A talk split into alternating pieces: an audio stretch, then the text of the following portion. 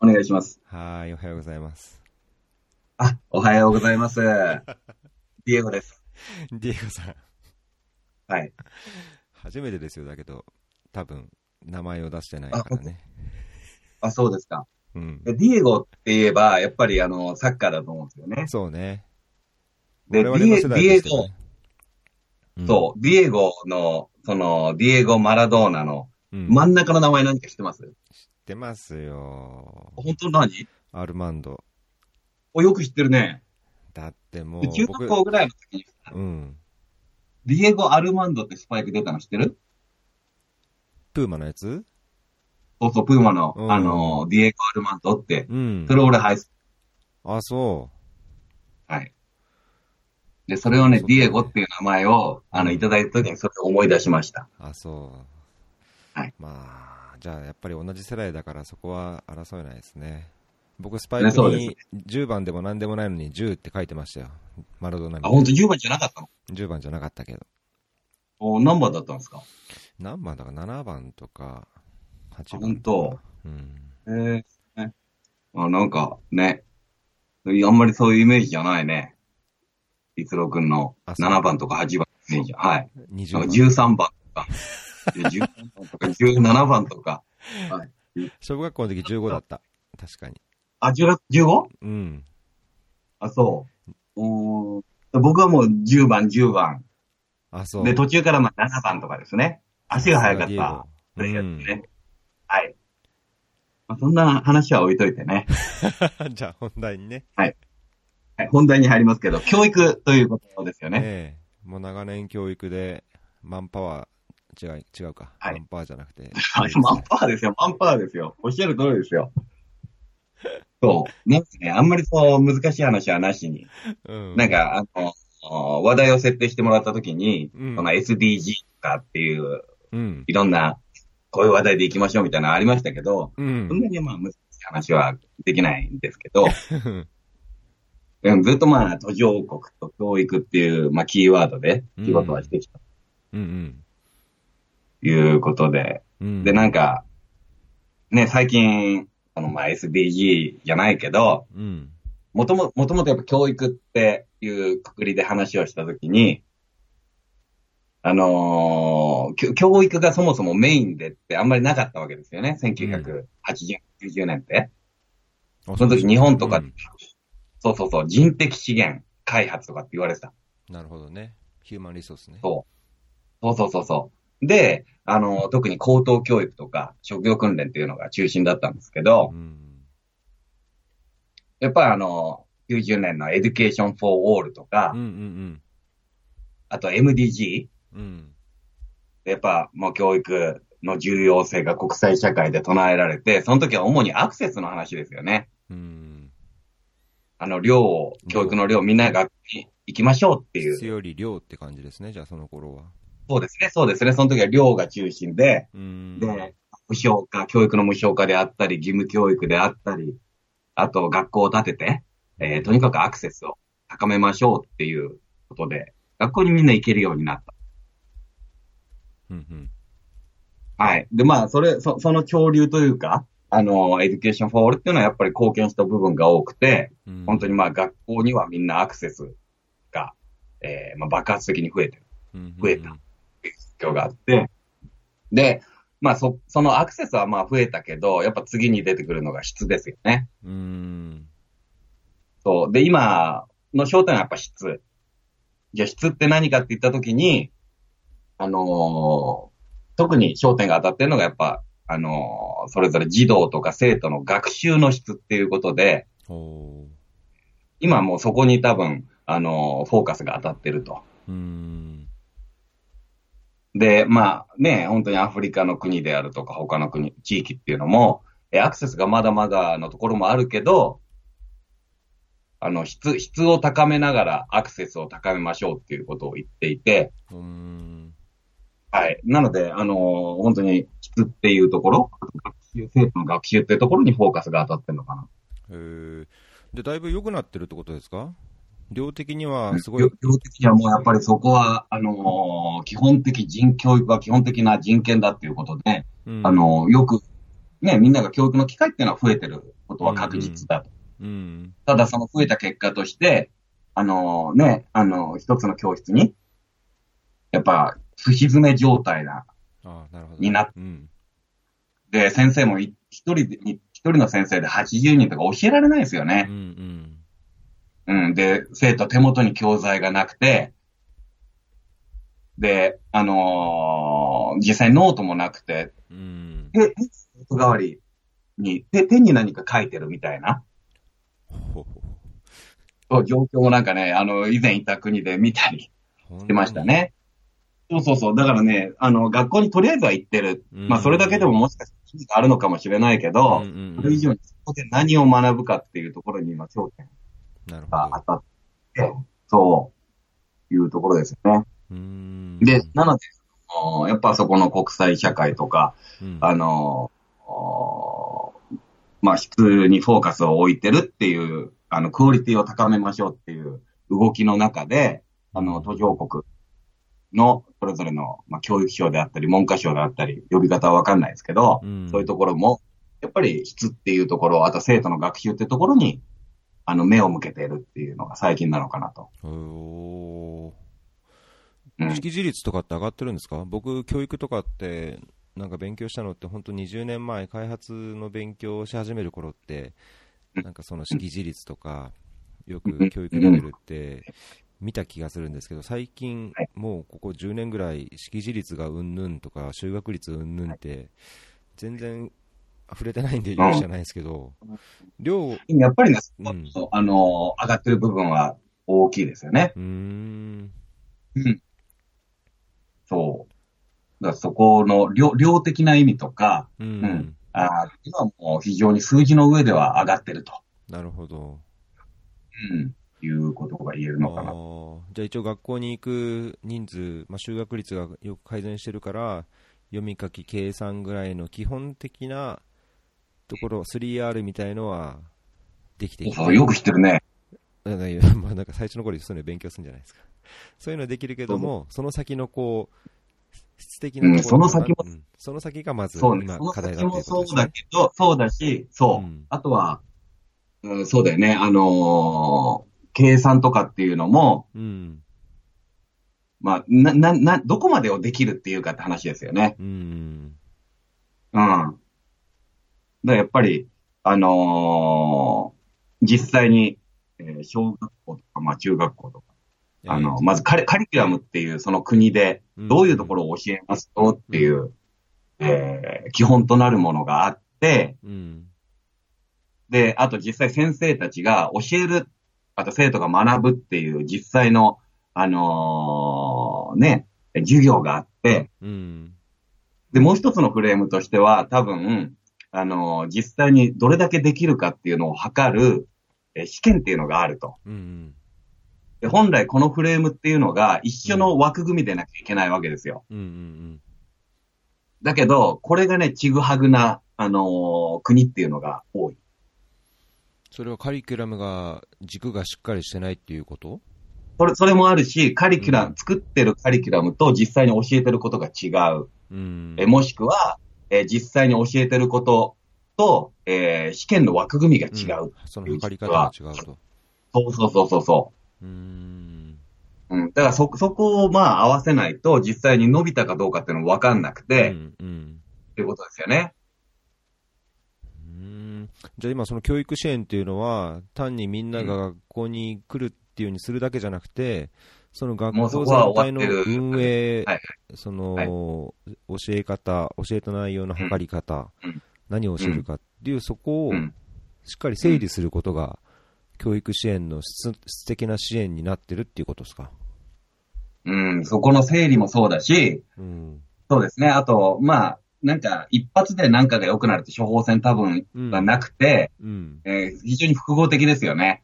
うーんそう。で、まずはやっぱりなんか、あのー重要かなというのは、やっぱりそういった、えーその国自身ですよね。あの、途上国の、まあ、非援助国かなうん自体が、自分たちで教育計画があって、うんこう自分たちでやっぱ何が問題かっていうところをね、あの、認識してやっていくっていうのが、一番なんだけど、往々にしてやっぱり、ここは、あのー外部支援の、外部支援パートナーですかね。うんうんまあ、ドナー、ドナーですよね。ドナーたちの、えー思惑がいろいろあったりで、うんうん、果たしてそこは本当に、えーまあ、自分たちがね、えー描く、えー理想の教育っていうところを本当に、えー途上国自身がうん描けているかって言ったらまだそこわかんないところで、うんそうそうそう、どうしてもね、あの目先のざ財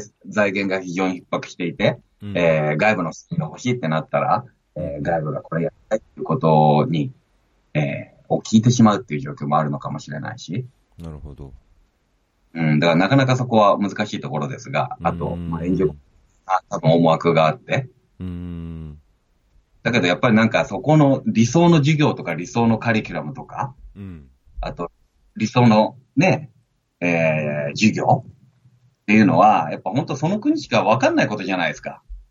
まあねだけどおそのなんなんていうのかなそうのんどういう教育がいいとか望ま、まあ、日本もそうだと思うけどそうんのゆとり教育だけじゃなくて、うんなんか生きる力に変わったりとか、うんいろいろなんかそのそうそうそう教育の方針というか指針っていうか軸がやっぱり時代によって変わってるじゃないですか、その途上それはそうで国すねっていうような例えば経済レベルなのか、社会的なレベルなのかその中でどういう国の国を目指すのか社会をこう作っていくのかそのためにどういう教育が必要なのかっていうのを持ってなきゃダメっていうことでしょ、そうそう。そうなんだけど、だけど難しいよね結構ねそれ難しいよ。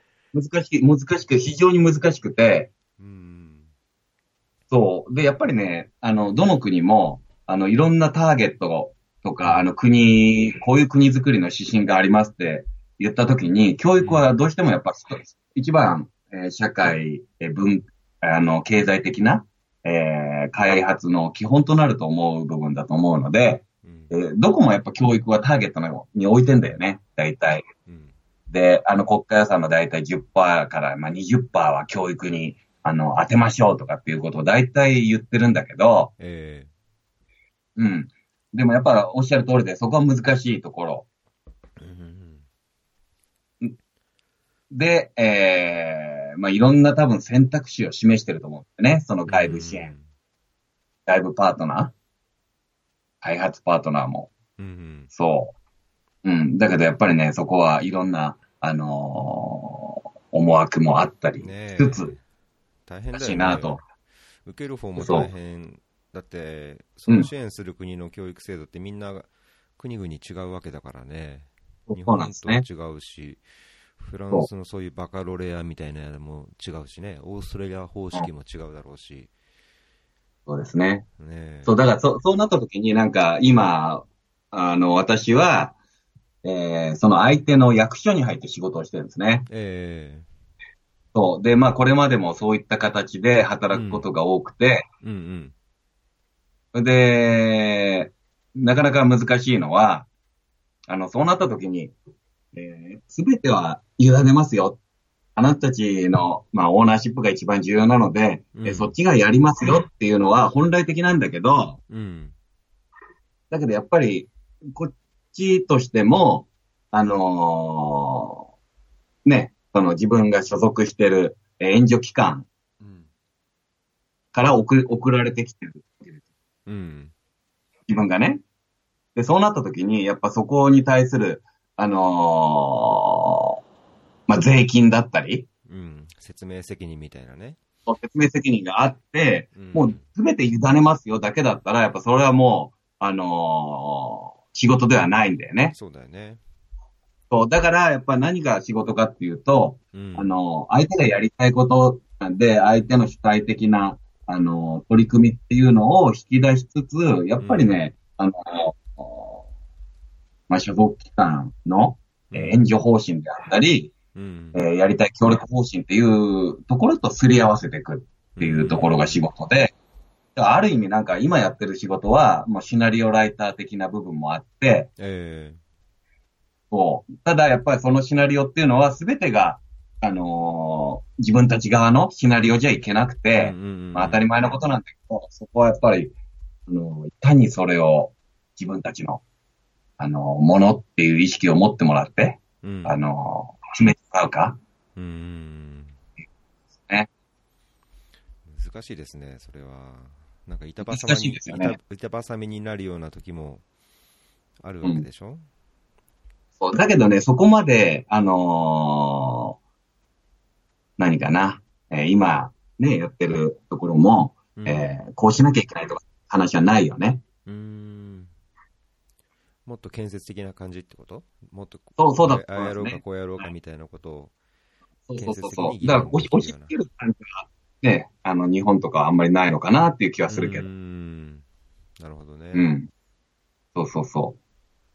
だけど、ね、本当に、例えば、えー、まあ、2000年初めの、うんあのーね、例えばイギリスであったり、うん責任であったりっていうのは、やっぱりもう、あの、援助の形っていうのを、まあ、日本であるとか他の国がやってるような、あの、プロジェクト型の技術協力ではなくて、やっぱ財政支援にしましょう。お金をバスケットになってましょうっていう発想の時とか、彼らはあったでしょ彼らはやっぱもう、すごかったですよね。うーんそれ、じそのスキーム以外はもう、悪だではないけど、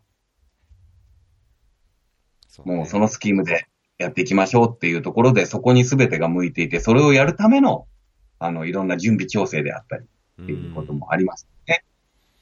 まあ、だから教育はすごいそういうえいわゆる援助協調みたいな、うんねうんバスケットファンドの,、うんあのやり方っていうのがすごい強かったような印象は確かにありますよねそうですね。教育、保険、やっぱそこ、ね、社会開発系っていうのはう、えんー一ところに進んでいた分野でしたねう。ん確かにそんな中でやってると大変じゃなかったですかうん、大変、大変だったけど、なんか、大変では、大変っていうか、やっぱね、おも面白いと思いますね。おお面白いっていうのは何が面白いかっていうと、うんあ別に、あの、そういった援助協調が面白いってことではなくて、うんあのーまあ、自分が、その、やってる、えーことっていうのは、やっぱ相手の政府の中に入って、うんそこ、そこで、まあ、相手の政府と一緒に仕事をしてるわけですけど、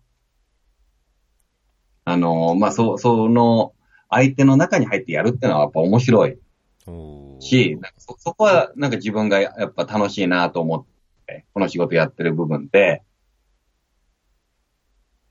で、な、まあ何が楽しいかっていうと、うんそうそうそう、何が楽しいかってね、やっぱりね、あのーな、何が楽しいのかな。うん、なんかね、やっぱりね、すごくそれは教育の部分と似ていて、うんあのーまあ、き決めるのは、あのーもう彼、彼らなんだけど、うんその決めるための選択肢を与えるというか、うんそれは決してこっちが何かこうだよって出すものではなくて、うんもう準備してるわけですよ。ある程度シナリオをいくつか。うんで、まあ、彼らと一緒にやって、どっちの方向進むかって言ったときに、うんあのー求められたらやっぱそういうのを示せるうんうんような状態にしとくと。なるほどそうそう。だからそういったね、なんかなかなかいろいろいろ、だから事前にやんなきゃいけないことは多いんだけど、うんうん、あのーそういったことを一緒にで、やって、で、動くときは非常にダイナミックに、あの、ことが動く、えーことが多いので、そうだよねうんうん、そうそうそう。で、そういったのを一緒にやるっていうのは面白いですよね。うん一つの活動が、本当に彼らの手で、えー彼らの自分たちのお金を使って、えーまあ、ちっちゃなプロジェクトが、あの、国家事業になったり、で、それ、それで、えーね、こういった教育成果があったよ、みたいな話を聞くと、なんかそれは楽しいですよねう。んそういうの膝を突き合わせてやってるのがやっぱりいいんですねそうそうそう。でもそれは本当にあの、なんか、えーまあ、向き不向きだと思うんですよね。うんそういうのが好きでやってる人もいれば、逆にやっぱ本当に戦略を、うんあのーおまあ、日本であったり、うんうん、あのー考えるのが好きっていう人もいるし、うんで逆に本当にドナーと一緒に、あのいろんな、えー援助協調を進めるのが得意な人もいたりで、うんいろんな形が本当あるんだなっていうことですよね。うーん。うん。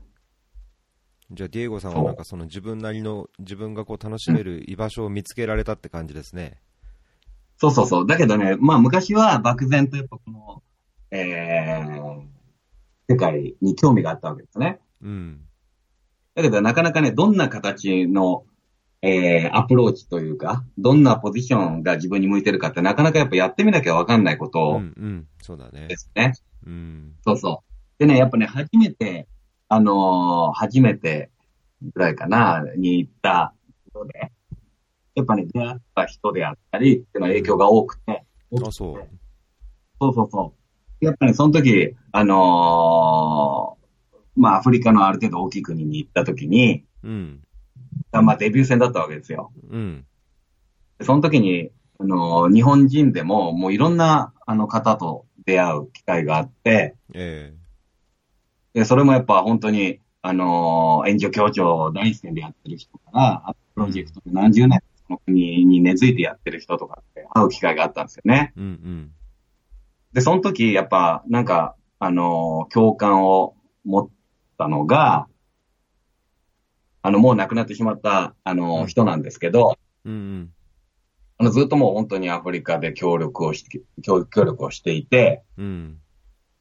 あのーそういう、そういう人なんですね。で、うん、その、その人っていうのが、やっぱりね、あのーやるのは相手だ。せあのー途上国の人たちなんだっていう姿勢。えで、やっぱり、あのーその人はやっぱ、匿名の美学というか、えうん。自分が前に出るんじゃない。やるのは彼らだしっていうことで、絶対も表に出ない。あ、そそうそう。だからね、あのそういうので、やるのは彼らなんだよっていうのを、まあ、徹底してる人でしたよね。う。うんだからこそやるんだったら、まあ、あのーどの事業をやるんでも、えどの活動をやるんでも、その枠組みっていうのは、あのー自分たちの、えー枠組みであったり、うん。えー自分たちの活動であったりということで、実際にやる、えー実施的っていうのも、えーそもそもが外部ドナーがそんなの出してたら続かないでしょっていう、えーまあ、発想うん。ですよね。うん。だからその、その時にやっぱ自立発展性だとか、あの、オーナーシップだとかっていうのを、なんか、直に触れる機会を持って、で、自分もやっぱ、あの、そこが、えー、仕事の面白いとこなのかなっていう部分で、なるほど。だからね、今、まあ、その、その影響を、えーその時感じた、えーこととか、やっぱ、えーすごく自分の中で大きくて、だから今でもやっぱ、期待は誰なんだっていう、えーことですよね。でそこはもう、やっぱりやるのは、あんたたち自身でしょ。で、あのー本当にな、何か新しいことやるんでも、それはぜ実際本当続くんですかっていう当たり前の、えーことがなんか染みついてるというか、ええはい。ですね。そうですか。ディエゴさんがその方からそんなに影響受けてたって知らなかったですよ。僕も、でだから会ったことないけどね、そう、ああの人のんまりそねの、人のことよく聞いてたけど。あ、そう。で、うん、僕、まあ、影響受けたっていうか、うん、影響受けたな。でも、そういう姿勢 では。ううんん。だからそこは基本ですよっていうことで、なんかそこは、その時若かったしさ、なるほど、そうだね。あの、そうだからいろいろ、いろいろすごいと思いましたよ。その演じ協調をば第一線でやってる人もやっぱすごい、国際社会の中で本当に発信する日本のことであるとか、自分でことを発信する。で、それがないと、あの、いいことやってても結局広まんないし、そうね。そういうのもすごいし、そう。で、やっぱね、そこは、あのーよく、あのー他の財政支援型のドナーから、ドナー会議とか出た時、凄まれるわけですよ。うん、うんお前らもう出せいいじゃないか。そうね。そう。で、なんか、イギリス人とかに、あのね、あのー控室のところでなんかそういうふうに凄まれてる、あのー自分と、あとその人は、まあ、ドナーの前でしっかりやっぱり発信してる。だから、あこういう日本の援助をしてるから、うん。あのーこう、有有効なんだよっていうことをしっかり解ける人ってのもすごいと思ったし。うん。うんだけどやっぱ自分はね、あのーなんか、相手の主体性を、えー引き出して、うん、で、彼らの自助努力でやるっていうところになんか非常に関心があって、うん。今もそこが関心領域ですね。なるほど。逆になんかこう、いや、こうしろ、こういうふうに、このシナリオを突き通せみたいに言われて困ったことがないですかえっ、と、に、あの、それは日本からってこと日本から、うん、日本側から、そう,、うんそうは言っても、こういうんう形でやれと。こういうふうにあのね、うん、うんみたいな。そこもね、あれなのかなもしかしたら、そこまで、あの、教育分野で、うん、えーそこまでこれを絶対通さなきゃいけないとかっていうのは、あうん、なくて、むしろ、むしろやるために、やっぱりそこは、あのーまあ、コストシェアリングで、相手は絶対ここは出さなきゃいけないよねとかっていうことは、多分こだわるなるほ部どね。分いうで、とそこころはねだから、うんむしろ自分と、あのー同じ部分だよね。うん。で、無理やりもう、これ、これ、これ、これしかないから、ここで協力しなきゃいけないから、それを押し通せみたいなっていうのは今まではそんななかったですね。なるほど、なるほど。うん。だから極めて、まあ、あのーね、えーごく当たり前というか、あのーあ、あーものしかなかったのかな、今までは。そういったうん。それいいですね、じゃあね。そうそう。だからそこの部分ではね、あのー非常になんかい一体感というか、私の考えとも、あの、合ってる部う分。んいやいや、聞いたことなかったから新鮮ですね、そういう話は。あ、そううん。だけどね、やっぱ難しいのは、例えば、あの、プロジェクトタイプの、あのーことを相手の政府と一緒にやってるときに、うん。やっぱりね、あのー期限があるものじゃないですか、プロジェクトうっていうのん。は。この時期までにこれをやらない。そうそうそうそう。そこは、そこのところは、やっぱりある程度こだわんなきゃいけない部分があるのかなと思っていて、うん。そう、そ、そこはやっぱりね、あのー相手の政府が、えー、また両国の側が、こう思ってるから、そこはっていうところももちろんあるんだけど、うん。でもやっぱりさ、それは事前に合意してるものだからさ、うん。そう。だからそこは、やっぱ、あのーそうは言いつつ、この時期までにこれをやんなきゃいけないっていうのは、やっぱり、ある程度徹底しなきゃいけない部分もあって、そううんそうそうそうそう、うん。っていう感じですよね。そう。そこでさ、やっぱ相手はこう、あいあい相手はってみんなさ、やっぱ、こんなめめんどくさいの納期までにやりたくないわけですよ。うん。いろいろこの、うん。ね、モディルを作ってうんぬんっていうことはさ、うん。だから好きなこと言うけど、だけどそこはやっぱ、あのーそうは言いつつっていうところですよね。 えそう、だからそういったもものはね、あの、なんか面白かったですね、今までやってた。あーの、プロジェクトとか。。そうですよね。立場的にだけど、なんかそういう第一線っていうか、あのー本当に相手方と一緒にややるような立場が結構多いじゃないですか。はい、そうですね。ねえやっぱりそこにはこだわりたいですか、そういう意味では。うん。まあ、でもね、もう、あのーそう、そこは、まあ、基本として、だけどやっぱいろんな形があるのかなっていうことも感じていて、うん。今やってることはまた今までと違うことで、うん。あのむしろ、あのー相手の国、まあ、途上国側の、本当シナリオ作りっていうのを一緒にやっていて、うんでどういう、あのー教育方針、どういう国づくりをするかっていう、むしろ、ね、本当に政策の話であったり、計画の話であったりっていうのを一緒にすることをやってるわけですね。うん。うん。で、それはそれでやっぱ面白いよね。うん。うん。あの、面白いけど、なんかやっぱ、あの、ね、こっちもやっぱそれなりに出せるものがないと、うんやっぱ説得力があるので、そうだよね。 こうそこはね、やっぱ、なんか、いつも、あのね、逸郎さんから学んで勉強しなきゃいけないなと何言ってる思ってるんですね。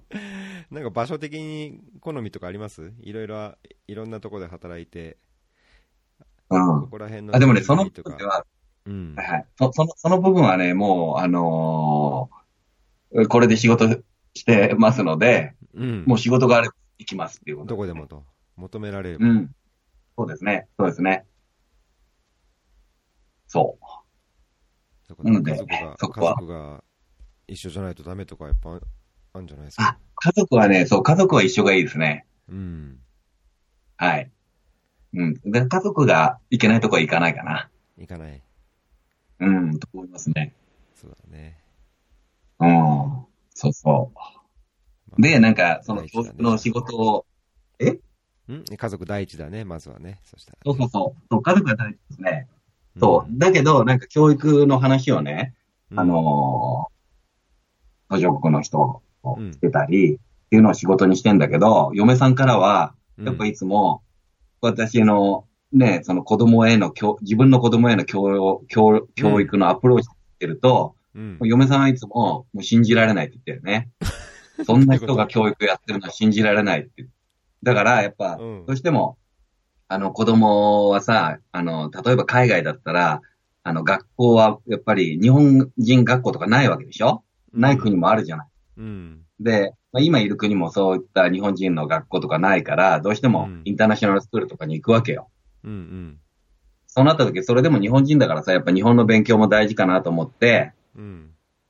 まあ、いろんな、あのー教材とか買ってきて、勉強を一緒にしようみたいな感じなんだけど、そうだよね。うん。でもやんないんだよね。で、そうなった時にやんないと、うん。そうそうそう、もうやん、もう、それはいろんなアクティビティがあって、もうやんないよね。で、そうなった時に、やっぱもうやれ。で、もう、自助努力を引き出せないよね。あ、そもう強制でこれをやれって言った時の私のアプローチを見て嫁さんはやっぱ信じられないって。そうそうそうそう。なかなかその辺は難しいところですけど。う。え、だけど、じゃあパートナーはどう、どういうふうに、そこに、こう、強制じゃなく、うまく、強制じゃなくて、だから言い方だよね。言い方うん、そこをもっとなん言葉遣いってかお落ち着いて、えーそう言葉遣いとかそういったところで、あのもっと優しく言いなさいっていうことか な。そうねそ。まあ、わなんかわかんなくはないけど。うん、わかるけどさ。いやそれもね、やっぱ子供によって違うから、うんあ、の、どういうことがいいで、私二人子供がいて、えー上男の子、下女の子。うん。で、上の男の子はもうあれだよね。本当にさ、6歳ぐらいからさ、毎日一周サッカーやってたわけよ。うん。で、ドリブルの練習とかさ、いつも行って、そうやってなんか、一つのことをコツコツ積み上げていくっていうことに慣れてるおう子なんだけど、下うのん。そうそうそう。だから、それはもうやれって言ったらもう早いよ、パーってやって、そう、終わるんだけど、下の子はもうほとんどそういうのが嫌いな子。あ、そうなんだ。そう。で、自分のやっぱペースでやりたいっていう子で、ああ、なるほどね。でもう、そうなると、そういったのがめんどくさくてしょうがないよね。あ、そう。で、あとそういう言われるのが、おだから難しいですよ。ーなんか女の子だからってやっぱ違うのかな女の子だから。いや、それもね、そういうわけじゃない言わないとかね。だからむか、娘も、その時バスケットの練習するとかで、うん。毎日、365日それ一緒にやってたら違ってたと思うね。うーん。そう。だけども、さ、そういったなんか体を動かすことでも、1日目で娘はね、もうやんないって言った子だから、うん。そう、だから慣れてないよね。そうやって継続的になんかするっていうの。うーん。うん。だじゃあそこはでもせんううん。んあ、どうぞどうぞ。うん。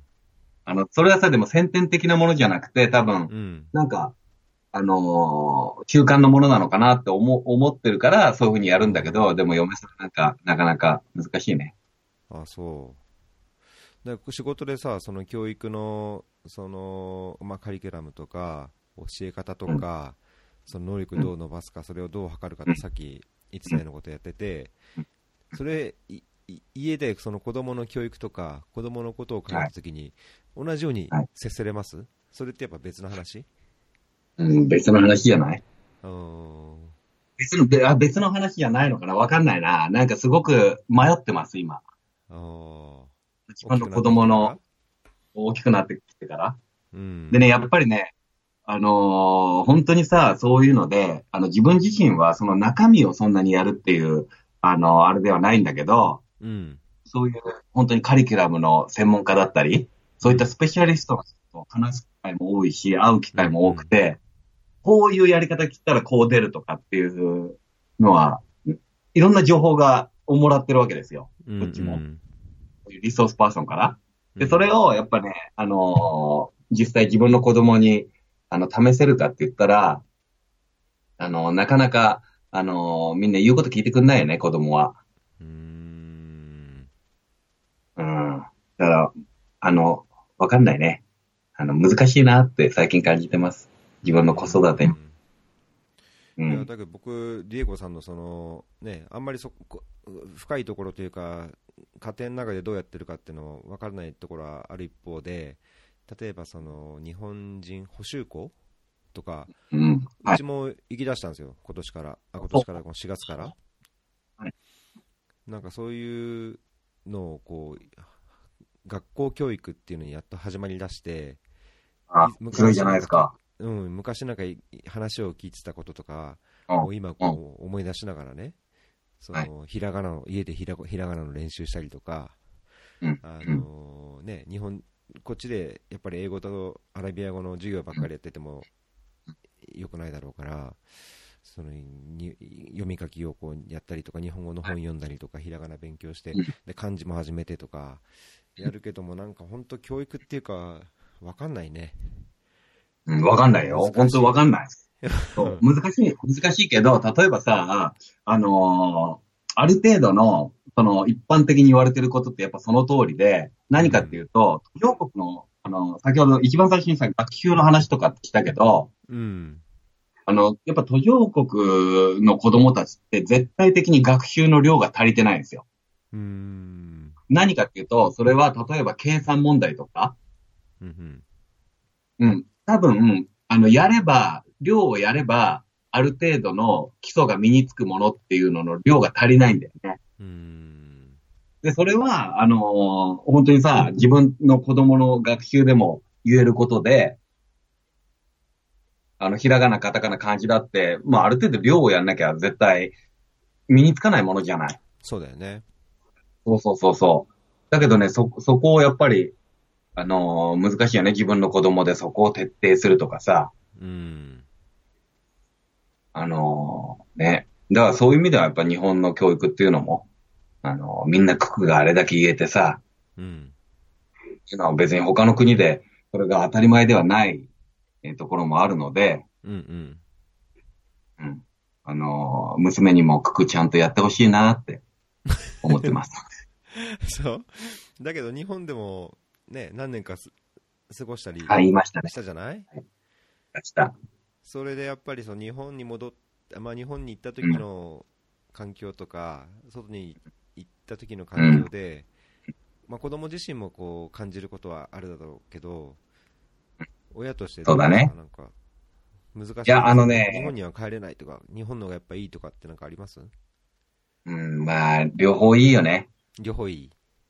うん両方いいけど、やっぱまあ違うもので、うん。あの、違うもの、うん、子供の中では多分違うものっていう認識だと思うんですね。うんあの、違う社会だっていうことをよく分かっていて、あの、やっぱね、もう、絶対的に違うのが、日本って、あのみんな同じなのが、あの当たり前っていう世界で、で、やっぱこっちっていうのは違うのが当たり前っていうところだから、うん。だから子供は日本に帰った時、日本の学校に、あの順応するのには多分相当努力がしたのかなと思いますねそう。だったんだ。うん。で、逆にこっちに来ると、あの、もう、もっと早いよね。あのー慣れるという慣れかる。のがうん。うん。っていうのは、まあ、それも学年とかあれによって違うのかもしれないけど。うんうん。だけど、やっぱ日本はすごく、あの何、時間もほんときっちり守って、すべてが、あのー、組織化されて、オーガナイズされてっていう部分では本当に強くて、うん。そこの一体感とか、あれだよね。だから、僕さ、あのーまあ、海外の学校で、インターナショナルスクールとかでさ、日本人がなんか出し物をやるとか言った時、みんな度肝を抜かれるわけですよ。よさかゴントとか見て。こんなのと、で、他の国では予選とかやんなきゃいけないの。日本だけいつも、ね、あのーもう、あの予選なしで出てくださいっていうぐらい、その、こう一体感というか、あ、そそう。そこはまあ強みであるあるけど、う。うん逆に、まあそこの中で、あのーまあ違うものが来た時うんに、なかなかやっぱりまだまだ受け入れられない部分っていうのがあって、なるほどね。そうそうそうそう。だからそれはさ、本当サッカーなんか見せても同じですよね。ね、サッカーもみんな一緒に同じことやっちゃうってこと個性いがや生き、てあこないのってこと、グループの中でやっぱすごくいい動きがし、いいよく、あのー日本人のグループでやるときはさ、すごく分かり合ってって言うんだけど、うん。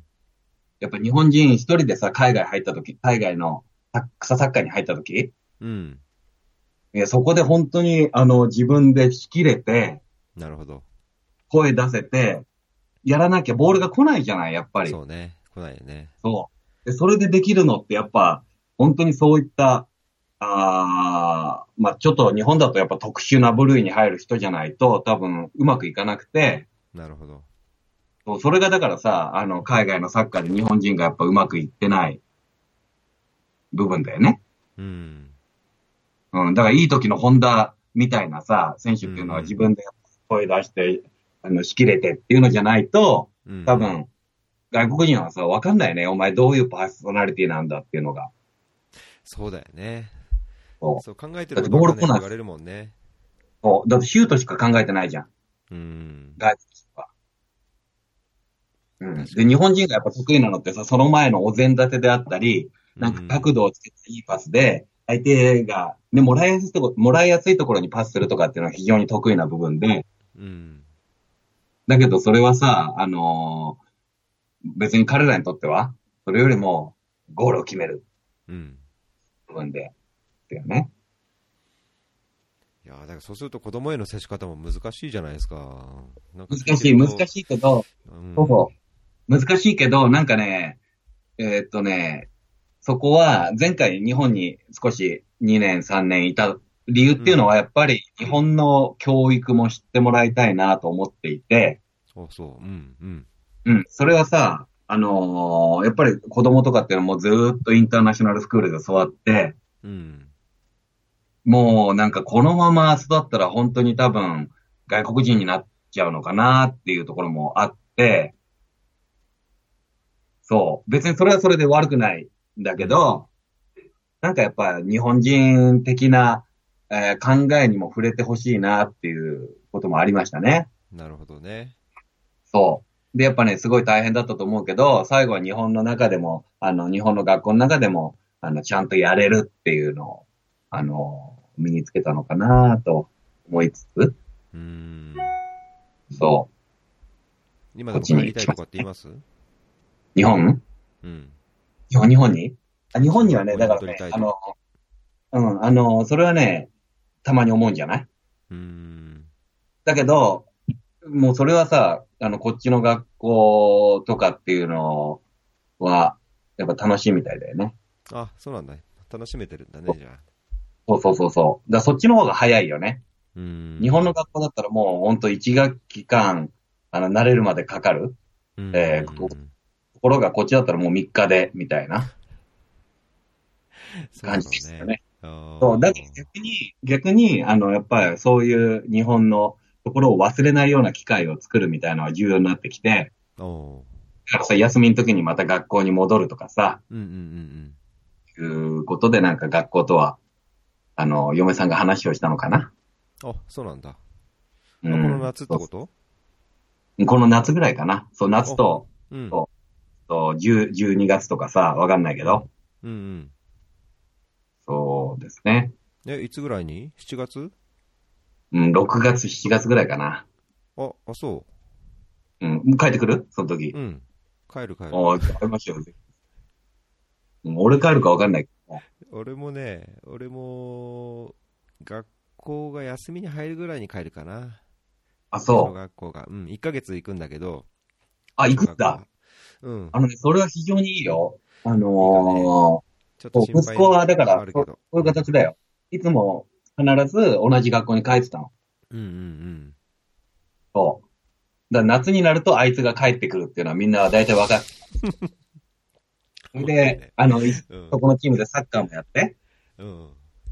そう。で、また帰って、戻って。でも、それで戻ってきたんだけど、それでもやっぱり、ね、最初は大変だったね、慣れるの。あ、そう、それでも大変。俺でも大変で、だってもう、そう、幼稚園の時も帰ってたしさ、うんで、一つの同じ場所にやっぱ帰るようそになのっ地域でね、一応育ってるわけだからね。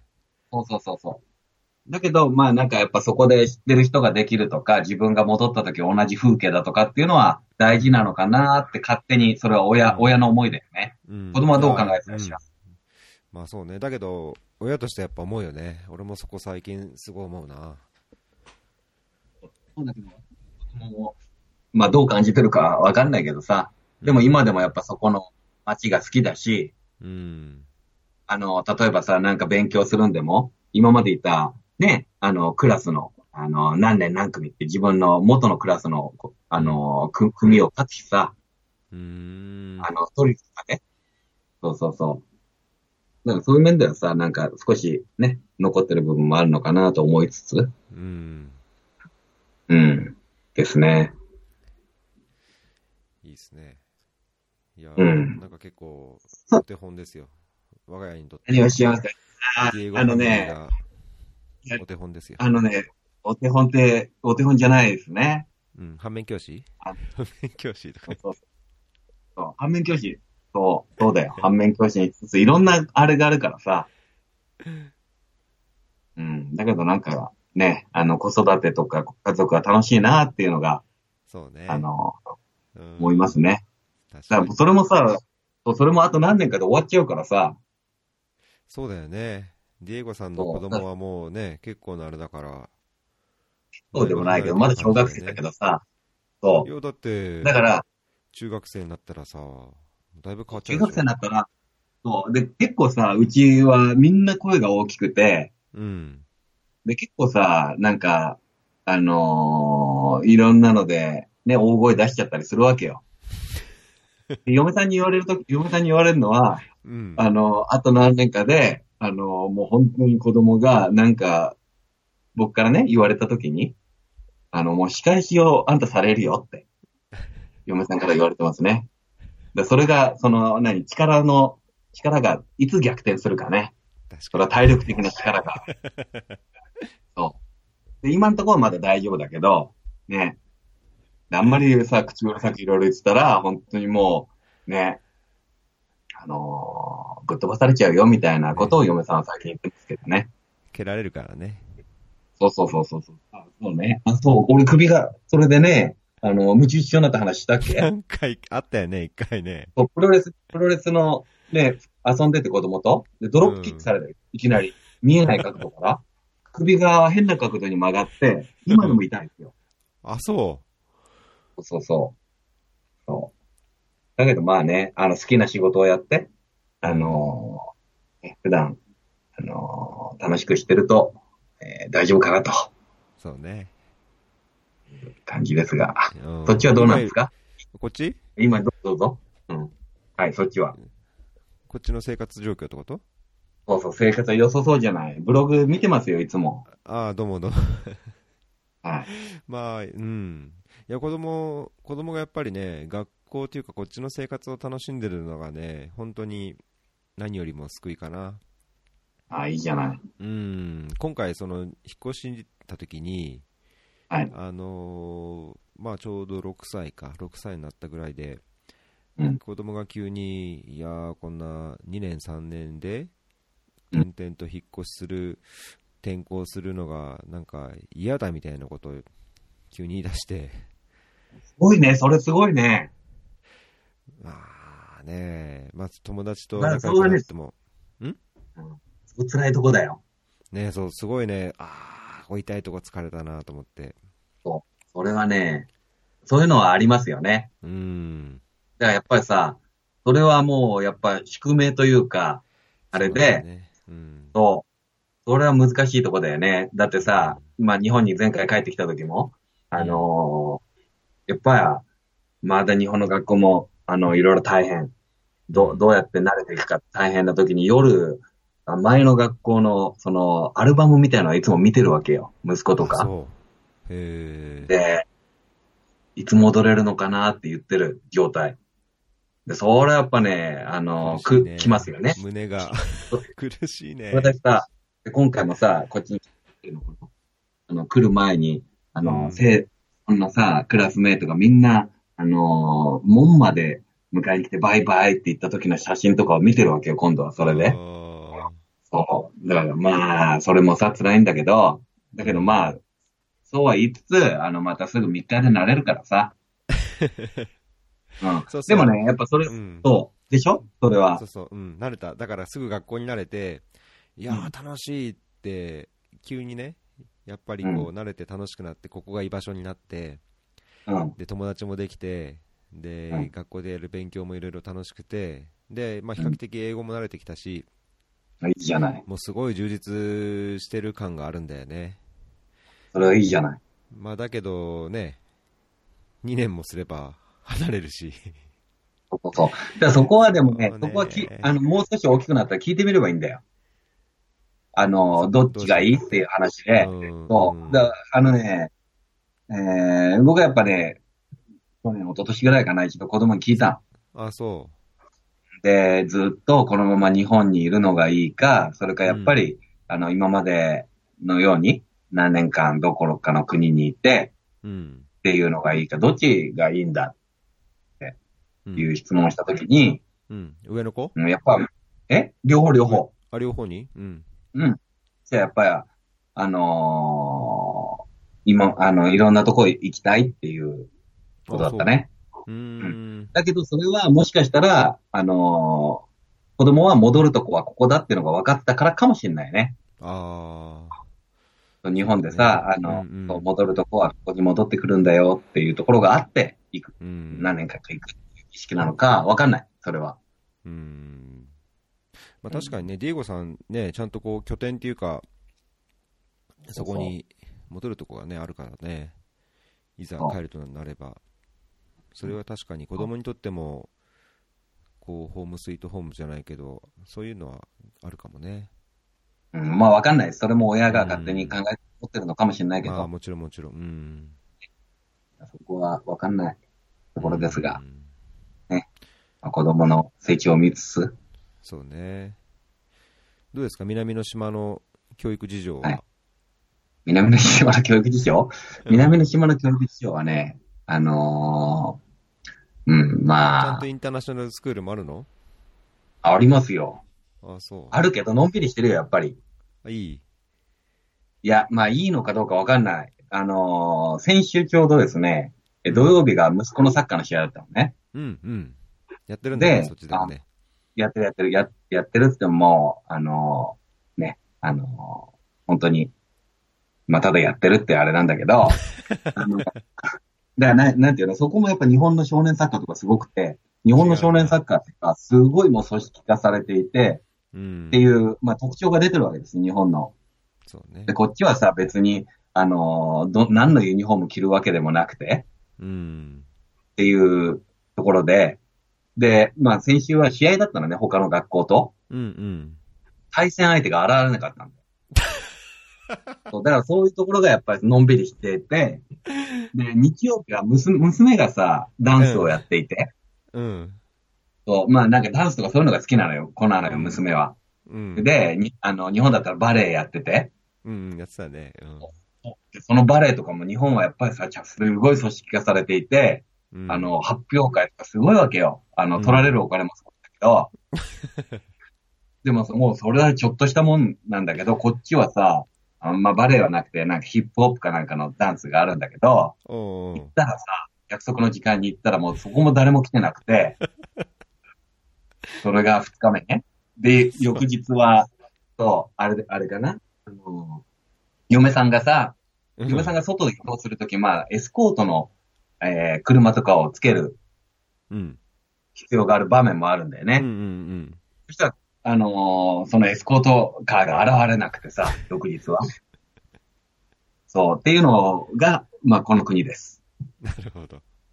はい。だからまあ、そういう状況をね、あの、楽しみつつ、うん、っおーていうなか、んかそういう国で教育の改善とかしたら、するんだったらよっぽど大変そうですね。公公立学校とか、普通に機能ししてるんですか機能してますよ。機能してるん機ですか能してるけど、そう、機能してるけど、そこはさ、やっぱり何を求めるかっていうところだよね。うん質的にはまだまだ改善の余地があるってことね。うん、そう。だからそこはさ、うん、例えばさ、あのー何かな、この間見た授業では、うん、うえん角度の授業を先生がやってたんだよね。うん。そう。で、まあ、あの角度で何度っていうのを、あのー言って、それをじゃあ、リピートしてくださいっていう時に、うんあ、の、な、何々ディグリーセルシアスみたいな、それ は、あの、違うよっていうようなのを、まあ、授業でややってたりはしますよ ね。そう。えっと、まあ、セルシアスって、そう、言ったりっていうのはありますけど、 そうね、だけど、それはど、何をこの国の人たちが求めるかっていうことだだけよどそれね。求めてないでしょ、だけど、そ もそも。それうんだけどないけど、うん、そうだね。そうそう。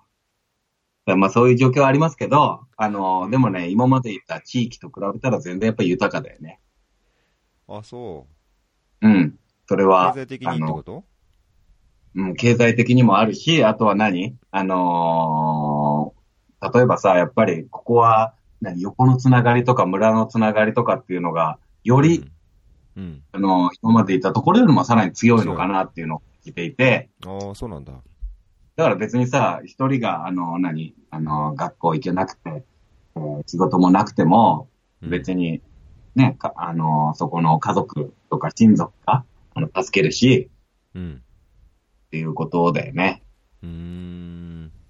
助け合い、相互扶助っていうのはもうすごく根付いてるもので、えうん。だから逆に言ったらそういうのを大切にするっていう、えー姿勢が、あの、重要な教育観であったりっていうのとも思うし、ー。うーん。だから近代教育はそれはそれでもちろん大事だけど、うんうん。守らなきゃいけないものって、ここの、今いるところはすごくあってさ、なるほどね。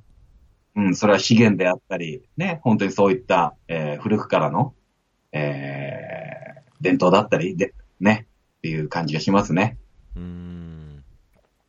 うんそれって、そうすると、そのコミュニティスクールとか、例えばホームスクールみたいなはい方がいいっていうか、まあ、そういうのをこう施行する家庭とかコミュニティがあったりするんですか公共の学校に行かせるよりも、自分たちでこう自分の子供の教育をするみたいな、そこまでは別にない。そこはさ、そこはもう最近は、あの、なくなってきてると思うんですけど、そうんれ以こ上ういうにこさとがいいみたカいリキュラなムなってるってことね。そうそうそう、カリキュラムの中にそういった考えを入れるってことだよね。しっかありー。なるほど。そう。うん。あっていうことかな。うーん。うん。そっか、まあ、比較的じゃあゆ豊かなんだ。そういうイメージ。比較的豊かだよ、その、はい。そうだね。だからみんな何、それで、あのーね、植える、植えるということがあんまりない社会だよね、うんきっと。あーなるほどね。冬じゃない、寝ててもさ、南の島は寝てても作物がなって、うん。ね、食べるのには困らないっていう。うーん。まあ、それじゃあ、試合の時間っていうか、ね、来ないよね。そう。でさ、そう、そういうのがあ試っ合しなくててもあ、れなんだから。そう。で、あとは何かな、あのーそういうクラブ、学校が終わった後のクラブの時間かなんかに、うん。あのー本当は4時から始まりますっていう練習に、コーチが来なかったんだって。うん。それが練習の初日だったのかな。で、15分経っても来ないから、嫁さんが、うん。あの、それを職員室に行って、うん。ちょっと15分経っても誰も来なくてどうしたんだって言った時に、やっぱり何この人は言ってるんだって顔をされたのが恥ずかしかったって言ってました。あ、そそう。うそうそうそう。それはで、ディエゴさんに負けずに強く言う言うとこあるじゃないですか。嫁さん嫁さんもすごいですよ。そういうところはもう。はい。怖いですよ。そう。ねまあ、そんな感じですね。うん、だからまあ、のんびりしてね。あの、いいところはいいと。うん。ただやっぱりさ、それも難しくて、もしかしたら、あの、そういった今まで、あの、開発パートナー、いろんなところがサポートに来て、もしかしたらその人たちの、あの、言いなりになってる部分もあるのかなっていうところも見えていて、あーうん、だからやっぱり、あの、そこは、あーどうやって、ね、自分たちのものにしていくか、オーナーシップを持ってもらうかっていうところが非常に重要なのかなと。うんうん外部支援って入ってるんですか金額的にも数っていうか、ドラの数とか。教教育で言ったらそんなに多くはなくて、うん。うん、だけどやっぱり、えーもう非常に大口の隣国がいて、うん。そうそこはやっぱすごいよね。もうしっかりうん握ってる。なるほどね。うん。そう、そうだよね。うん。で、うん。いろいろ入ってますよね。今まで支援を受けてきた歴史はあるけど、やっぱうん。本当に中核人材が育ってるかとか、うん。っていうのはまた違う話で。うんうんうん。だからやっぱそういった、ね、本当に自分で動かすんだよっていう人をしっかり作って、で、彼らが決めていくっていうことをやる必要があるのかなと思ってそうる。ねう気んに。が入れますね、だけど、そそういうのはね。僕、だから仕事は楽しくて、うん。という感じなのかな。とりあえず2年ぐらいいるんですか多分。もう求められたら、あー求められるだけですよ。うん。で、ずいぶん。求められるとこにあいまれだねすよ。うん。か変わったはい そうね。 まあ、変わったとは言わないけど、あのーそうね。うん。トでーンもがやっちょぱっりとね変わったのかな。そうそこはやっぱさ、あれだよね。もう、これで仕事してるからさ、うん。本当に必必要と、あのー思われるところにいたいっていうことですよね。まあね、そう必要としてくれるっていうのは、そうだよね。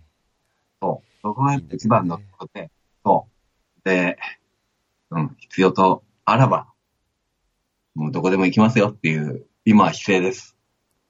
そうか。はい。あー何々、そうかってなんかちょっと今、そうかってなんかちょっとあの残念なところがい、やいや、ざ残念って意味じゃなくてね。うん。はいそれは昔は一つだなと思うんだけど。そうそう昔はさ、もっとなんかあれだったよね。あのー、尖ってたじゃないけど、いろいろなんか、あのー、自分の考えはこうでっていう、そうそうそう。こういうことがないと、あの、やんないよみたいな。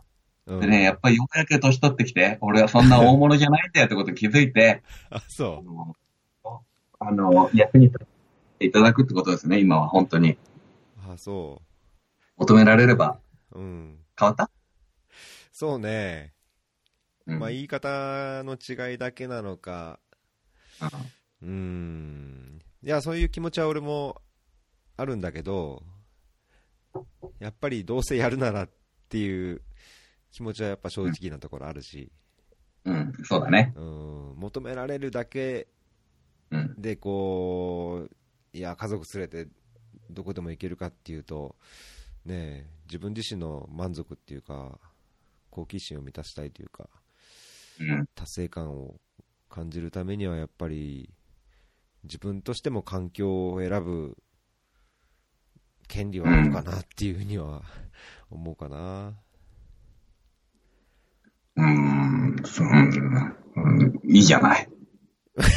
そうまあそれ、うんできるかできないは別にしてねうん、うんそうそう。そうだね。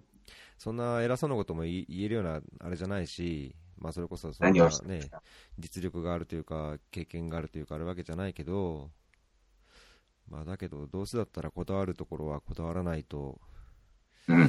そうだまね。だもうちょっとこだわってもいいかなみたいな、ああ、もうこだわってくださいよ、どんどん。えいやいやいいや、いいじゃない、こだわって、それはいいと思うよ、こだわりが。や、いやまあ、だけど僕、あれですよ、そのディエゴさんほどもともとこだわってなかったかなっていうところはあるあ、から、そむしあろそう学んでるところはあると思いますよ。う。いやいやいやいや私はもうこだわりがないのがこだわりですよ、最近の。 あ、そう。そんな、んそうね。そういう空気はなんか、うん感じる感じましたよ。あ、そままあそれでがもねこだわりといえばね、こだわりだけど。う。うん、そうだね。うん。だけどやっぱりさ、そこのこだわるところは、うんまあ仕事の中で持っててさ、それはさっき言ったさ、あのそうね主体性は誰にあるかっていうところであったりそう、ね。うん。そう。だからそこでまあ、見せていくのかなっていうところですね。そうね。まあ、与えられた環境でやっぱりその自分の経験なり知識なり、やってきたことをこう、最大限活かしてやっていくって意味では多分、どこに行ってどういう仕事しても多分同じなんだろうけどね。そうですね。うん。でもね、そういうことで言ったら、あのー今いるところっていうのは、うん。あのー非常に、だから自分の、えー持ってるものを出せる国なのかなという気がしていて、おおはい。だから、あれでしょ逸郎さんが言ってたの、こだわりっていうの、あ条条件とかこだわりっていうのも、それは仕事の話であって、ー。うん、もちろんもちろん。生活環境とかって意味じゃないでしょ生活環境、まあそこまではないかな。やっぱ仕事かな。仕事の条件としてってことだよね。うん。うだからん。そういう意味ではね、今いるところっていうのは非常になんか自分の持ってるものを活かせるえー部分いいですね。ところなのかな。うん。そう、それはう、んそうね。うん、そういうふうに思うかな。なんか今までと違って全然こう、勝手が違うとか、うん。なんか今までやってきたことがこう伝わらないとか、あ、でもね、それはあっやってぱ、りますやっぱりね今までいたまあ地域、それはアフリカなんですけど、うん。うんやっぱりね、アフリカの人っていうのは、いい意味でも悪い意味でも非常に、あの、議論を重ねうるん、議論すうんる、言いたいことを言うっていう部分があって、うん。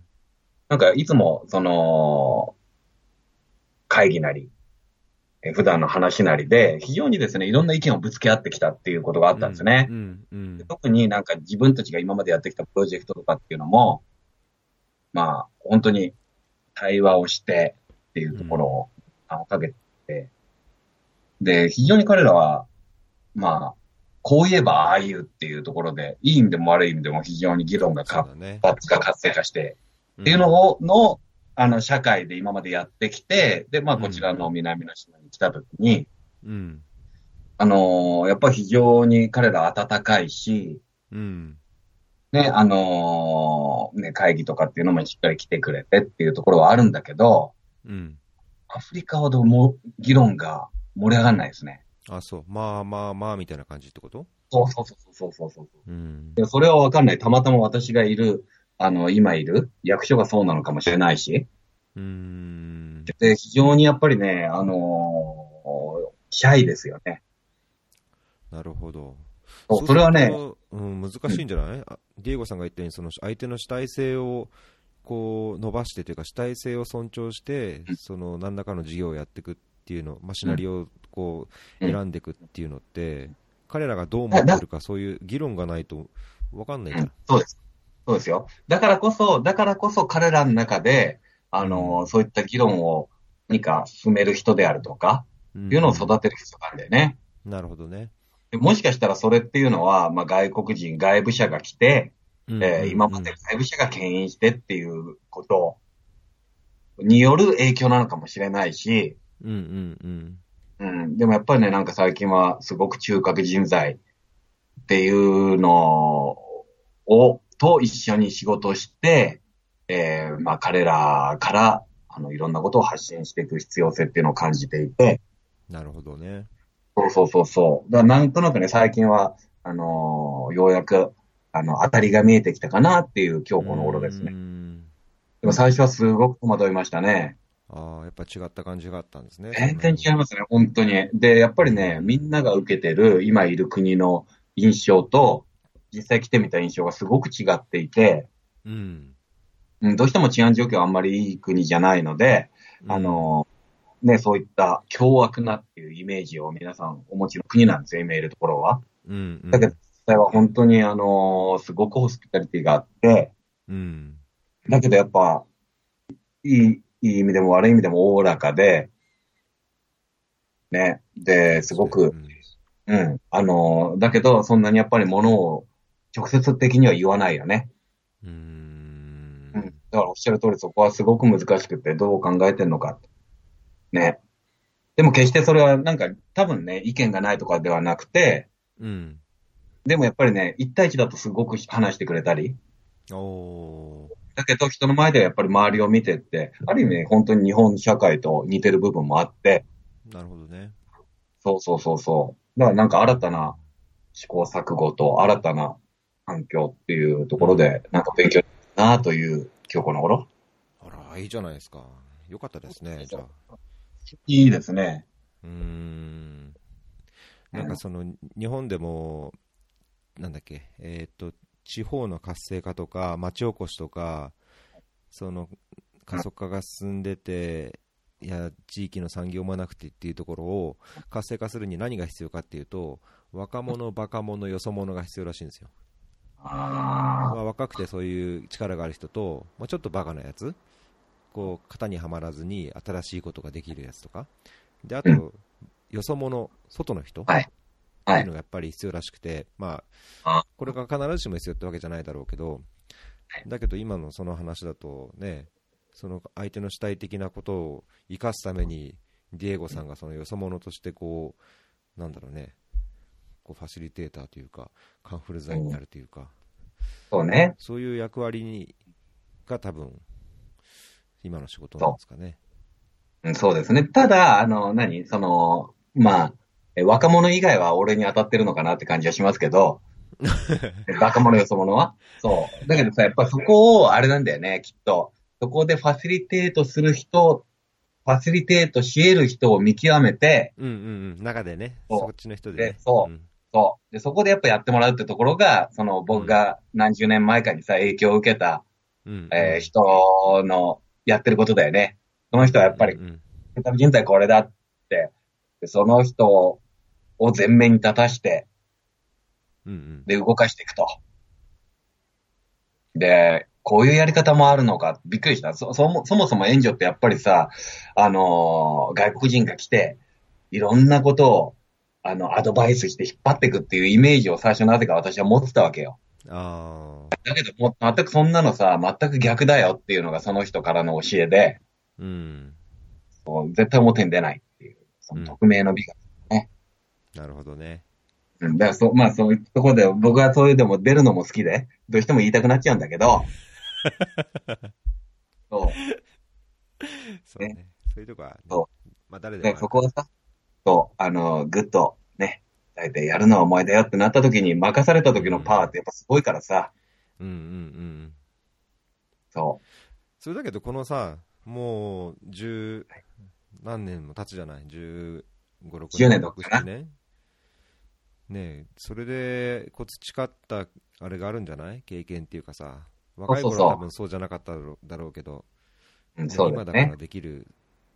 そうですよ。それはだからね、あの、やっぱりね、あの、いろいろありますよ。今だから見えてきたこととかう。ん。やっぱりね、そういう意味では、あの、これは先生がよさよく、あの、昔の生徒とかに言う話なんだけど、おう昔の生徒に謝りたいとかよく言うじゃない経験使って、こういうの。ああだからその気持ちですよ。一番最初に行った国とかさ、ああ、あそうん、あの時ね、今の経験とかがあればまた違ったアプローチができたのかなと思う時はあるけどさ、う。でも逆に言えばうん昔のその何、本当に、あのーね、あの、みんなには見せられないようなぶつかり合いとかさ、うん、うん。うん、そういうのはやっぱ最近なくなってきたよね。ああ、なんか感じありますね。そうそうそうそう。奥、奥深いですね、そこら辺は。そこはね、やっぱね、なんか、ね、経験によって今、少し経験をつ、あのーさせてもらって、あれした部分と、だけどその何、昔のパワーはないよね。まあね、そりゃそうだよね。昔はもうやっぱむちゃくちゃだよね。みんなに見せられないよ。そのカウンターパートとのやりとりとかさ。だけどやっぱいやなー、そういうのが、あのーね、なたまに頭に浮かんでくるよね。あ、そそうだけどやっぱそこもさ、俺はなんかそういうのとさ、あの、昔、もういくらでもだからそういった喧嘩をしたりさ、う。うんあ、の、ね、本当にもう罵り合ってさ、うん。物投げ合ったりっていう人たちいっぱいいるわけよ。うん。で、最後はやっぱその人たちとさ、あの握手してさ、あのハグして別れてくるわけだけど、うん。で、どうしてもさ、やっぱそこはなんかあのね、あー匿名の美学の話じゃないけど、恥ずかしさがあって、うん。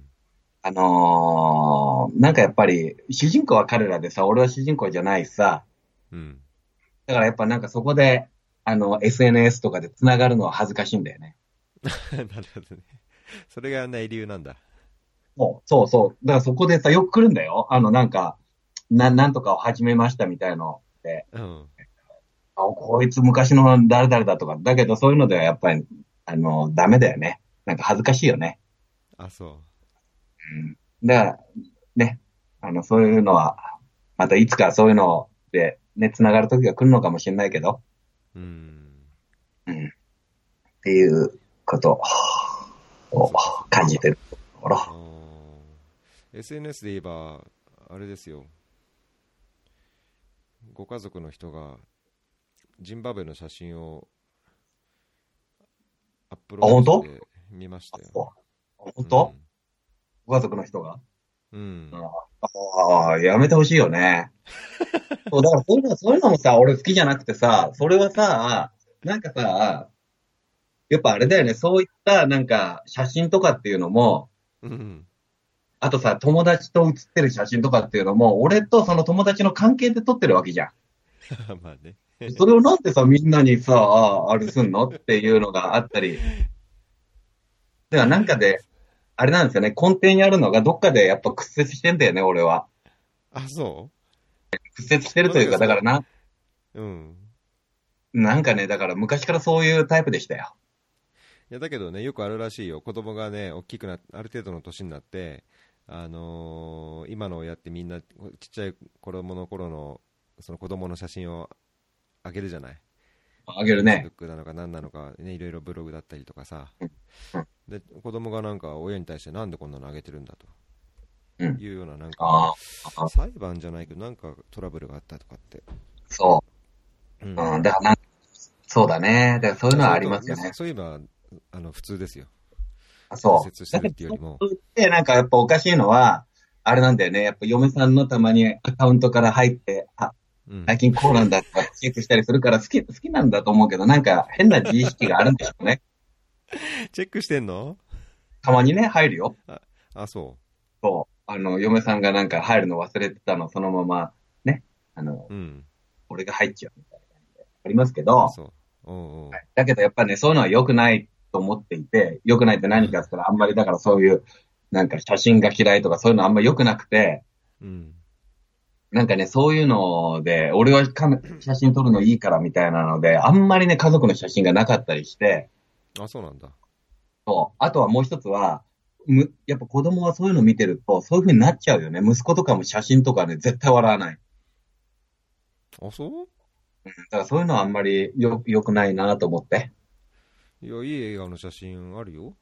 あ、そうあるよとだかから言ってそういう 時は、そういう時もあるのかもしれないけどさ。うんまあ、そうか。だからまあ、いつかね、そういうタイミングが来たら、SNS もやろうかな。で、そうねそれは俺が今回聞きたかったことはさ、逸郎さんはじゃあどうしてこういったポッドキャストとか、うんそれはどういうあれなのまあ、まあ、そもそもただやりたかったってのはあるんだけど、発信したなんい。のかな、ん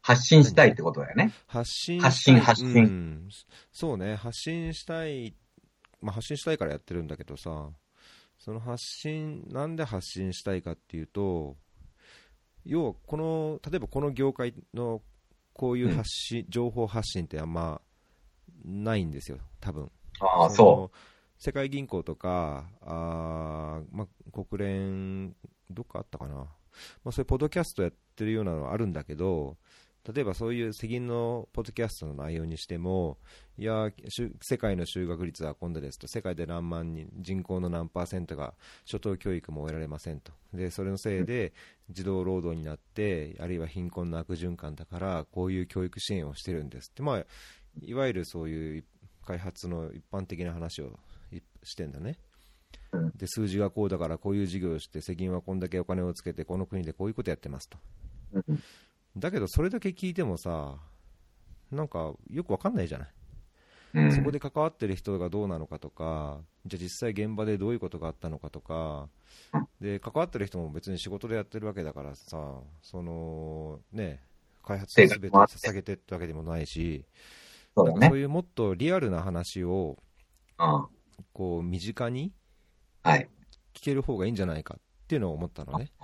ああ、でそれすごいなんで思ったかっていう面と、白いじゃなんでない思。ったかっていうと、結構その、この業界じゃないうん。っていう、例えばその、IT 関係のはい業界だと、特にアメリカですごい、あの普通の一般の社会人っていうか会社人会社で働いてるような人が自分でポッドキャストやっていや、アップルの製品はここが悪い、こうだ、ああだとか、今度出たこれはこうだって、でこういう SNS がなんだかんだとか、まあ、自由にやっぱいろいろ自分の考えを発信してるチャンネルがいっぱいあるのね。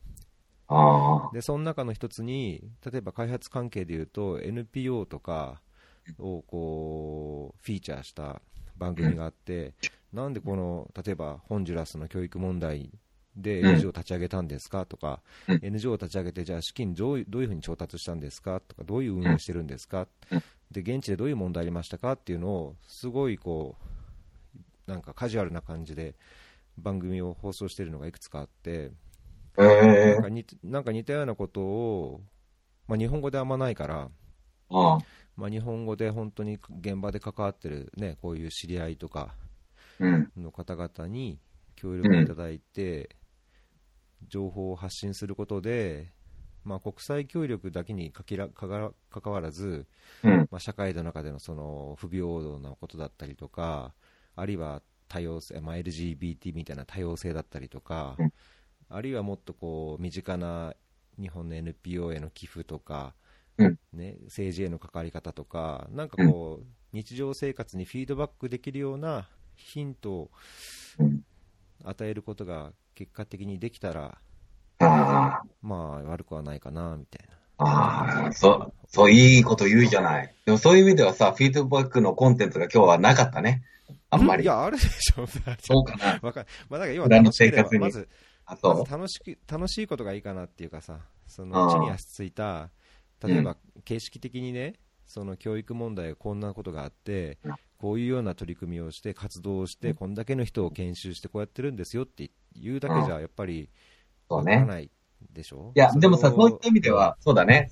そういった意味ではさ、なんか今日こういったポッドキャストの機会っていうのは、あれだったんだよね。最初は全く、あの、私もステレオタイプよ。だからそういったことをやる番組なのかなと思ってたよ。ああ、そう。あの、そう。で、そういう機会はさ、比較的多くて、あの、今やってる事業でこうでうんっていうことだよね。活動ではこうでっていう話は、それはいくらでもあるじゃん。そういう、いくらでもあって、だうんなんかね、こっちのマインドセットというか、それも、あれだよね、あのそういった話をすると思って、なんか準備しなきゃいけないのかなと思いつ つ、一番第一回のあなたさんのなんか、ね、週末はバーベキューでみたいな話を聞くと、 あそうでもないんだっていうのが分かったんですけど、よかったよかっはいた。はい。という感じですかね。はい、でもまあね、あの、わかりました。じゃあそういったことで、ね、そうそうそう。あのーそういったこと で、だだそうそう、第2回も、あの、ぜひ、ね、またお願いしま。す。やらせてください。はい。でいそんなとこ今ですかね。んそう、そんなとこだけど、じゃあ今までのさ、何回やったの ?6 回やったこれ。